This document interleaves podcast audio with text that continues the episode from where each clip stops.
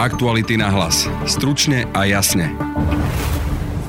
Prečo prvovoliči podporujú Kotlebu? Pýtali sme sa 17-ročného víťaza novinárskej ceny a autora stránky Mladý proti fašizmu Mareka Macha. To sledujem aj na mojich rovesníkoch. Častokrát nerozmýšľa nad tým, čo v skutočnosti chce Kotleba dosiahnuť. Európska krajná pravica sa pred eurovoľbami spája. Viac povie Zuzana Gabrižová z portálu Euraktiv. Vidíme to na kontaktoch Matea Salviniho s Viktorom Orbánom, vidíme to na ponuke, ktorú dala Marine Le Penová z Francúzska aj Kačinskému. Za Slovensko je vo frakcii s krajnou pravicou strana Sme rodina. Jej líder do eurovolieb Peter Pčolinský naznačuje, že prípadné členstvo Kotlebu alebo SNS by mohol zablokovať. Ako prvý člen zo Slovenska, tak máme právo veta Budete počuť aj lídra eurokandidátky SNS Jaroslava Pašku.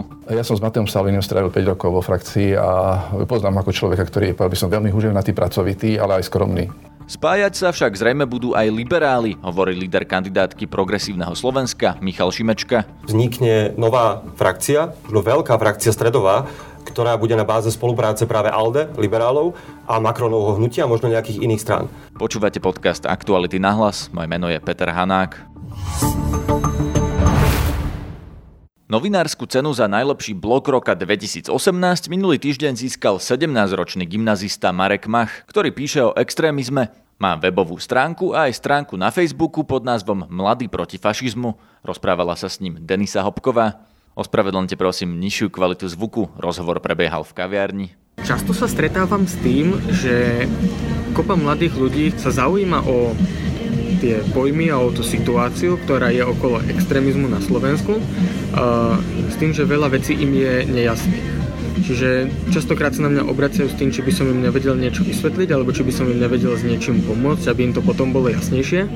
A mm, s týmto samozrejme prichádza aj podpora a tiež okrem podpory sú samozrejme aj negatívne reakcie. A myslím si ale, že je dôležité určitým spôsobom si ceniť aj tie negatívne reakcie, nakoľko tie väčšinou pochádzajú od ľudí, proti ktorým je ten projekt nastavený. A tým, že ľuďom, proti ktorým ten projekt bojuje, sa nepáči jeho činnosť, znamená, že funguje správne. Čiže uh, vážim si aj tie. A akí si to tí ľudia, proti ktorým je projekt zameraný? Ľudia, ktorí by najradšej potlačali práva ostatných, ktorí nie sú ochotní rešpektovať demokratické zriadenie a uh, pre ktorých uh, by bolo možno najlepšie, ak by sa úplne zmenila, eh, ak by sa úplne zmenilo politické smerovanie Slovenska. Ty ste už teda načrtol, že tam chodia tí mladí ľudia, aby sa informovali o fašizme a podobne, ale z tvojich skúseností vedia mladí ľudia povedať, že čo je tu fašizmus? Ak to zoberiem tak komplexne, tak eh, viac menej hej. A akože, čo sa týka toho celkového pohľadu na situáciu, tak eh, ten je, myslím si, že u veľkej väčšiny mladých ľudí dosť obsiahli na to, aby vedeli pochopiť, o čo ide. Problém je ten, že v prípade hm, politických strán, ktoré či už podľa môjho názoru, alebo podľa názoru širokej verejnosti inklinujú k eh, fašistickej ideológii, pre nich nepredstavuje nejaké prepojenie eh, s tým fašizmom v minulosti pre veľa z nich je ten fašizmus niečím, čo bolo pred 70 rokmi a čo sa dnes už nemôže vrátiť. Uh, nevnímajú to, že medzi súčasnou politickou stranou a históriou môže byť nejaké prepojenie, respektíve, že tamto prepojenie je a podľa toho sa častokrát odvíja aj ich voľba uh, v prípade napríklad parlamentných volieb, eurovolieb a podobne. Čím je to, že nechápu to prepojenie? Prečo to nevedia nejak spojiť? V čom je tá chyba? Ja si myslím, že v prvom rade vedia, že tu bol fašizmus, vedia, o čom bol fašizmus, ale na druhej strane nesledujú aktuálnu politickú situáciu a tým pádom nevedia veľmi prepojiť tieto súvislosti. Politické strany, ktoré môžu inklinovať k fašizmu, sú pre nich skôr niekým, kto je odlišný od ostatných, ale nie v tom smere, že by chcel niečo iné, ale v tom smere, že má byť niekým, kto to tu príde celé zachrániť, kto nebude kradnúť, kto posunie Slovensko vpred. E, určite si sledoval, bol e, na Najvyššom súde sa vlastne riešilo, či sa ľudová strana naše Slovensko rozpustí alebo nie. Čo si o tom myslíš, že ako to dopadlo a prečo napríklad ich nerozpustili? Samozrejme, nie som právnik a nebudem sa teraz tváriť, že rozumiem e, úplne dopodrobná veciam, ktorým nerozumiem.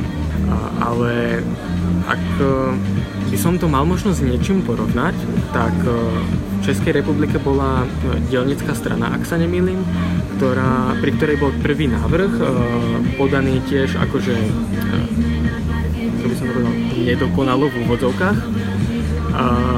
Pričom táto strana nebola rozpustená, druhý návrh bol uh, dopracovaný a najvyšší súd potom rozhodol, že uh, táto strana bude rozpustená. Ja osobne si myslím, že niečo podobné je to aj v prípade Kotlebovcov. To, že najvyšší súd eh, ich nerozpustil, nemusí automaticky znamenať, že sú legitimnou demokratickou stranou, ktorá tu teraz príde všetko zachrániť.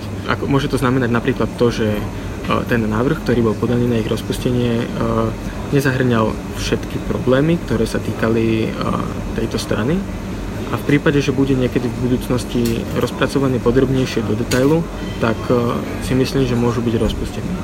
Čiže ty by si bol, vyplýva to teda asi z toho, čo hovoríš, za to, aby, aby tú stranu rozpustili.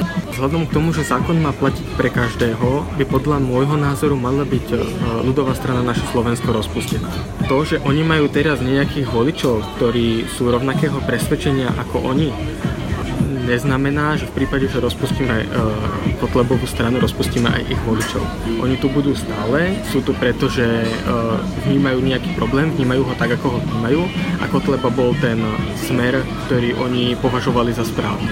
O rok budeš mať 18, budeš potom môcť zvoliť, budeš prvovolič a napríklad teda medzi prvovoličmi vyhráva Kotleba. Čím si myslíš, že to je? Kotleba sa častokrát stáva symbolom uh, toho, že by mohol niečo zmeniť pre veľa mladých ľudí predstavuje nejakého iného politika, ktorý je pre nich niekým, kto príde, zakričí na celú hubu, že čo si myslí a ostatní ho akože budú počúvať. Tým, že oni vlastne ho považujú za niekoho, to môže zmeniť alebo zamedziť korupcii, či po prípade tým nekalým praktikám, ktoré sa aktuálne nachádzajú v politike, tak e, sa pre nich stáva takým ako keby symbolom. Mnoho z nich, a to sledujem aj na mojich rovesníkoch, častokrát nerozmýšľa nad tým, čo v skutočnosti chce Kotleba dosiahnuť.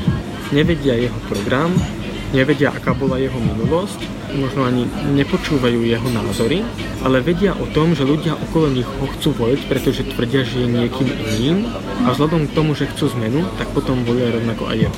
Ja som pomerne na zaujímavú vec prišiel v tomto ohľade aj keď som robil prieskum u nás na škole, ktorého vyplynulo, že 95% žiakov e, rozhodne chce zostať v Európskej únii. Viac ako 80% si myslí, že členovia LGBT komunity by mali mať väčšie práva a viac ako 55% z nich si myslí, že členovia LGBT komunity by mali mať právo adoptovať si deti. To boli čísla, ktoré mňa úprimne prekvapili.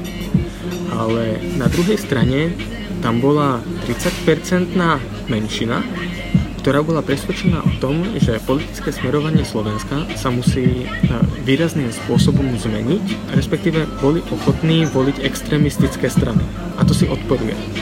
Pretože ak my máme 95% žiakov, ktorí chcú zostať v Európskej únii a zároveň máme 30% žiakov, ktorí chcú voliť extrém, tak niekde tam musí byť ten prienik, ktorý uh, skrátka nemôže byť v súhľade s programom extrémistických strán a s ich názormi. Ty na svojej stránke píšeš uh, napríklad, že ako zavádzajú kotlebovci vo svojich vyjadreniach, videách a podobne.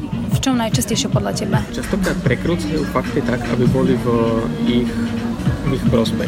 Kotleba stále hovorí o tom, že nakoľko sme členmi Európskej únie, tak musíme do Európskej únie platiť členský poplatok, ktorý nie je malý.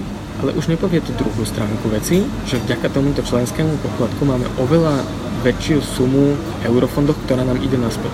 A tým, že zamlčí tú druhú, tú druhú stránku veci, tak pretvorí realitu na niečo, čo sa zdá byť výrazne v jeho prospech najmä v prípade ľudí, ktorí či už tú druhú stránku veci nepoznajú, alebo ju nechcú poznať, to môže vytvárať dojem, že on je tá správna cesta. Celý rozhovor s Marekom Machom si môžete prečítať na našom webe. Európska krajná pravica sa pred voľbami do Európarlamentu spája do frakcie, v ktorej sa stretnú nacionalisti z mnohých krajín. Môže byť až dvakrát silnejšia ako doteraz. Viac povie šéf-redaktorka portálu Euraktiv Zuzana Gabrižová. To mieru spájania a preskupovania po voľbách do Európskeho parlamentu samozrejme uvidíme na základe reálnych, reálnych výsledkov, ale teda dnes môžeme hovoriť o nejakých ambíciách, ktoré, ktoré tu sú a tie ambície sa najmä spájajú s menom uh, Matea Salviniho a s tou skupinou, ktorá dnes je najslabšia v Európskom parlamente, má len mala 37 uh, poslancov a je to teda strana uh, alebo frakcia Európa národov a slobody. To znamená euroskeptická, populistická, krajne pravicová, niektorí xenofobná skupina poslancov, ktoré majú relatívne málo spoločného, ale teda podarilo sa im počas toho volebného obdobia vytvoriť, vytvoriť túto skupinu. No a vyzerá to, že po najbližších voľbách to bude inak? Že to už nebude bude najslabšia frakcia? Projekcie, ktoré sa pred eurovoľbami volia, e, robia, tak e, hovoria o posilnení tejto, tejto skupiny až teda v dvojnásobných, e, alebo teda zdvojnásobenie počtu jej poslancov. Takže áno, bude, bude silnejšia, možno ani nebude už na poslednej priečke, ale bude to samozrejme závisieť e, do veľkej miery od toho, nakoľko sa jej možno podarí pritiahnuť niektoré strany, s ktorými aj teraz e, rokujú a prebiehajú, prebiehajú rokovania. Vidíme to na kontaktoch Matea Salviniho s Viktorom Orbánom, vidíme to na ponuke, ktorú dala e, Marine Le Penová z Francúzska aj okrem Orbáno, Orbánovi aj Kačinskému strane práva a spravodlivosti.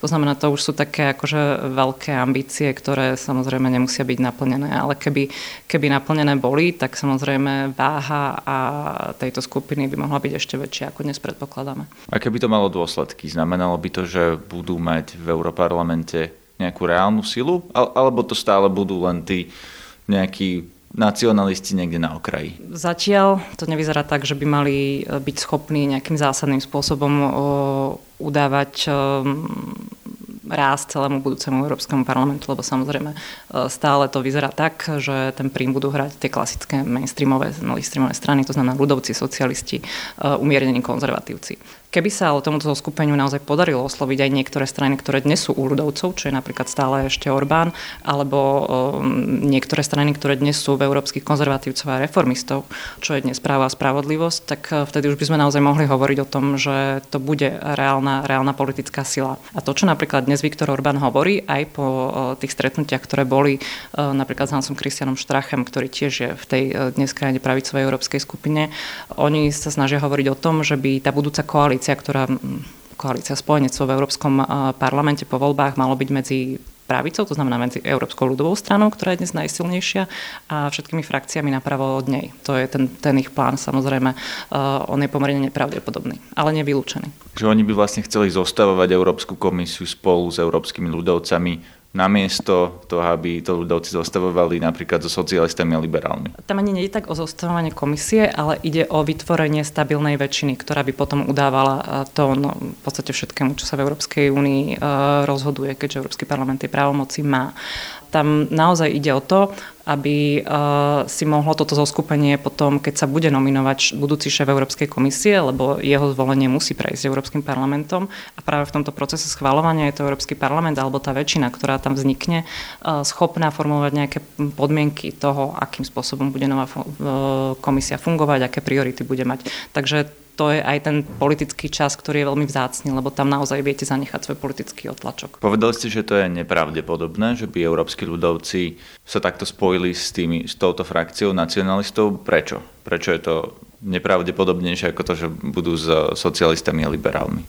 Je to nepravdepodobné aj preto, ako sa napríklad Európska ľudová strana e, postavila k e, síce po veľkom tlaku a po dlhom čase, ale predsa len napríklad e, k politike Viktora, Viktora Orbána, ktoré Fides je stále formálne členom EPP, ale má pozastavené členstvo a už dnes počúvame napríklad od novej šéfky CDU, že ak Viktor Orbán nezmení svoje správanie, tak, ho, tak sa do EPP ako ako plnoprávny e, člen nevráti. To znamená, e, VPP je kritická väčšina e, poslancov alebo členských strán, pre ktorých je spájanie s Mateom Salvinim, s Marine Le Penovou a s Hansom Christianom Štrachem jednoducho nepriateľné. Na kom táto nepriateľnosť stojí? Je to naozaj nemecká CDU, teda strana Angely Merkelovej, ktorá vlastne brzdí tú spoluprácu s týmito nacionalistami? Nie, nie je to len, nie je to len CDU. Je to, sú to mnohé členské, krajín, mnohé členské strany, najmä zo sever, severských a západoeurópskych krajín. Ehm, z našich strán, napríklad KDH sa pomerne vyhraňovalo voči politike e, Viktora Orbána. A čo na tej opačnej strane? Je tam niekto, kto ponúka nejakú inú víziu Európskej únie do budúcna? Na druhej strane, ak to tak chceme povedať, tak máme tu uh, ALDE liberálov, ktoré sú skôr taká mm, stredová, stredová skupina. Uh, tam je otázna, um, otázne spojenectvo alebo nespojenectvo s Macronovými budúcimi uh, europoslancami, akým spôsobom sa to tam preskupí. Potom sú tu zelení, ktorí sa očakáva, že trošičku, trošičku posilnia. To, to je predvídateľná europozitívna strana, ktorá nejakým spôsobom akcentuje slobodu slova a zelené politiky. No a potom tam máme ešte krajinu krajnú lavicu, ktorá ale dnes nie je nejakým zásadným hráčom v európskej politike a ani sa nepredpokladá, že by po eurovoľbách nejak zásadným spôsobom posilnila. Ani oni neplánujú spolupracovať s týmito pravičiarmi? Nezachytila som tieto signály, nie, nie. To je úplne iné politické spektrum. Hoci samozrejme e, to politické spektrum niekedy viac ako línia vytvára aký, akýsi kruh, to znamená v tých krajných pozíciách sa niektoré tie, tie pozície prelínajú, um, napríklad možno vo vzťahu, vo vzťahu k Rusku, ale, ale nie, nie sú tam pokusy o spájanie až takto. Zo Slovenska je v krajne pravicovej skupine okolo Salviniho a Lepenovej strana Sme rodina. Lídra jej eurokandidátky Petra Pčolinského som sa pýtal, či pripúšťa, že by sa do nej mohli zapojiť aj niektoré ďalšie strany zo Slovenska. Nevieme o tom, aby niekto požiadal členstvo v tejto frakcii a pokiaľ si spomínam, tak ako prvý člen zo Slovenska, tak máme právo veta, respektíve máme právo sa vyjadriť k tomu, ak by niekto ďalší požiadal zo Slovenska o členstvo vo frakcii. Ale takúto informáciu nemáme, že by niekto ešte prijavil záujem. Ak by tam chceli ísť napríklad Kotlobovci, alebo SNS, alebo hoci kto ďalší do Slovenska, budete ich vetovať? To sú čisto hypotetické otázky, lebo takáto situácia nenastala, takže uh, opakujem, máme právo veta, ale takúto situáciu neriešime vôbec, pretože nie je reálna. Tak ale zrejme sa dostanú do Europarlamentu nejakí poslanci minimálne za LSNS, tak to vyzerá podľa všetkých prieskumov. Tam ideologicky majú zrejme najbližšie práve do tejto frakcie. Budete ich... Viete čo, to si nemyslím, že majú najbližšie k tejto frakcii, pretože oni zbierali petíciu za vystúpenie z Európskej únie a všetci členovia našej frakcie sú za zotrvanie v Európskej únii, čiže neviem si to predstaviť. Takže vôbec ich neviete predstaviť ich členstvo? Nie, pretože ich postoj k Európskej únii je v rozpore uh, s myšlienkami frakcie, ktorá hovorí, že Európska únia je dobrý projekt, len ho treba reformovať a používať pri uh, rozhodovacích procesoch zdravý rozum. Uh, ľudová strana naše Slovensko je za vystúpenie Slovenska z Európskej únie, čo je v rozpore uh, s cieľami frakcie. Takže ak by chceli ísť do tej frakcie, tak ich budete blokovať?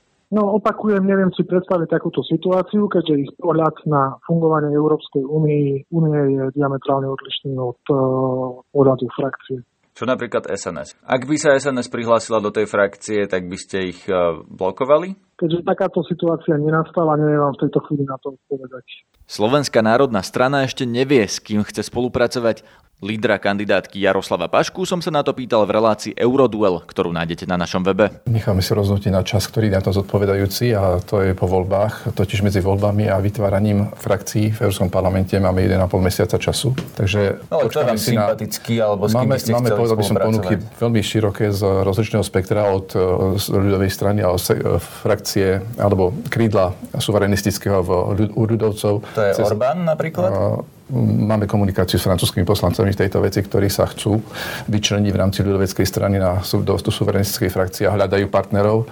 Ďalej máme konzervatívnu a reformistickú stranu, kde, je pán, e, kde sú konzervatívci z Veľkej Británie, ktorí možno ešte nejaký čas budú pôsobiť v Európskom parlamente. Uvidíme, ako dlho. A je tam aj pán Kačinský so svojimi poslancami. Potom máme ponuky aj od našich e, predchádzajúcich partnerov z EFD, ktorí e, tiež frakciu chcú zachovať a tiež je otázka, či odídu alebo neodídu, pretože neviem, ako Veľká Británia skončí, či bude ešte pokračovať ich, budú pokračovať ich poslanci v Európskom parlamente. Čo napríklad no, samozrejme Lepenová. Chcem sa k tomu dostať. Ty vytvárajú svoju takú, takú frakciu, ktorá sa nazýva, že krajine pravicovo až populistická. Chcete spolupracovať aj s nimi? Skôr by som tlmil tieto vaše názory. To posledné vyjadrenie z Milana, kde e, Mateo Salvini povedal, že sa chcú e, držať v línii spolupráce členských štátov v rámci Európskej únie a že nechcú rozbíjať Európsku úniu, že chcú len hľadať cestu, ako preniesť niektoré kompetencie alebo vrátiť tie kompetencie, ktoré boli členským štátom odobraté a ktoré štáty potrebujú k svojmu prežitiu späť. Ja som s Mateom Salvinim strávil 5 rokov vo frakcii a poznám ako človeka, ktorý je, by som, veľmi húževnatý, pracovitý, ale aj skromný. Takže ak e, je, je, povedal by som dnes e, lídrom talianskej politickej scény, tak tomu rozumiem, pretože je to dané toho jednak jeho novinárskou minulosťou, schopnosťou veľmi krátko formulovať e, myšlienky a presne formulovať myšlienky a schopnosťou aj veľmi veľa pracovať a naozaj nezaoberať sa detailami, ale venovať sa podstate problémov. No, no teda takže, ale, ale pôjdem ďalej, pôjdem ďalej. Ako som povedal, my sa budeme rozhodovať až po voľbách, keď budeme poznať programy všetkých tých frakcií, ktoré sa vytvoria a počty poslancov, ktoré v nich budú, pretože naozaj to zaradenie Slovenskej národnej strany do budúceho spektra politických stran má byť orientované smerom k tomu, aby e, pozitívne pôsobila na požadované alebo potrebné zmeny Európskej únie, pretože, ako iste všetci vieme, Európska únia prejde reformami, pretože niektoré názory v k niektorým zásadným politickým témam sa tak rozchádzajú, že nie je možné povedať, aby som ten spoločný názor vygeneroval v tej 27. Na druhej strane v liberálnej skupine ALDE, ktorá chce silnejšiu a integrovanejšiu Európsku úniu, je progresívne Slovensko. Výraznými predstaviteľmi ALDE sú bývalý belgický premiér Guy Verhofstadt, dánska eurokomisárka Margaret Vestagerová, ale napríklad aj česká eurokomisárka Viera Jourová alebo holandská europoslankyňa Sophie Intveldová, s ktorou sme mali na webe Aktuality.sk nedávno rozhovor. Nájdete ho pod titulkom Fico by mal skončiť, už nič dobre neprinesie. Lídra kandidátky progresívneho Slovenska Michala Šimečku som sa pýtal, či plánujú po voľbách zostať u liberálov alebo spolupracovať s francúzským prezidentom Emmanuelom Macronom. My v progresívnom Slovensku sme e, s Macronovým hnutím vlastne od začiatku v kontakte. Sme členom ALDE, ale dneska je veľká pravdepodobnosť, že v Európskom parlamente po voľbách vznikne nová frakcia, možno veľká frakcia stredová, ktorá bude na báze spolupráce práve ALDE, liberálov a Macronovho hnutia, možno nejakých iných strán. A to je presne niečo, čo my sme otvorení, čo chceme byť súčasťou. Takže chcete aj liberálov, aj Macrona? E, myslím, že tam tá spolupráca medzi liberálmi a Macronom je veľmi dobre pripravená, pokladám to za pravdepodobné. A to je presne to, čo by aj chceme, lebo to bude veľká, silná frakcia, ktorá bude naozaj určovať európsku politiku a my chceme byť toho súčasťou, lebo to je presne priestor, kde vieme najviac pomôcť slovenským občanom. Náš podcast môžete zadarmo odoberať cez Spotify a ďalšie podcastové aplikácie. Nájdete nás aj na facebookovej stránke podcasty Aktuality.sk. Tešíme sa na vás opäť zajtra. Na dnešnej relácii spolupracovala Denisa Hopková. Zdraví vás Peter Hanák. Aktuality na hlas. Stručne a jasne.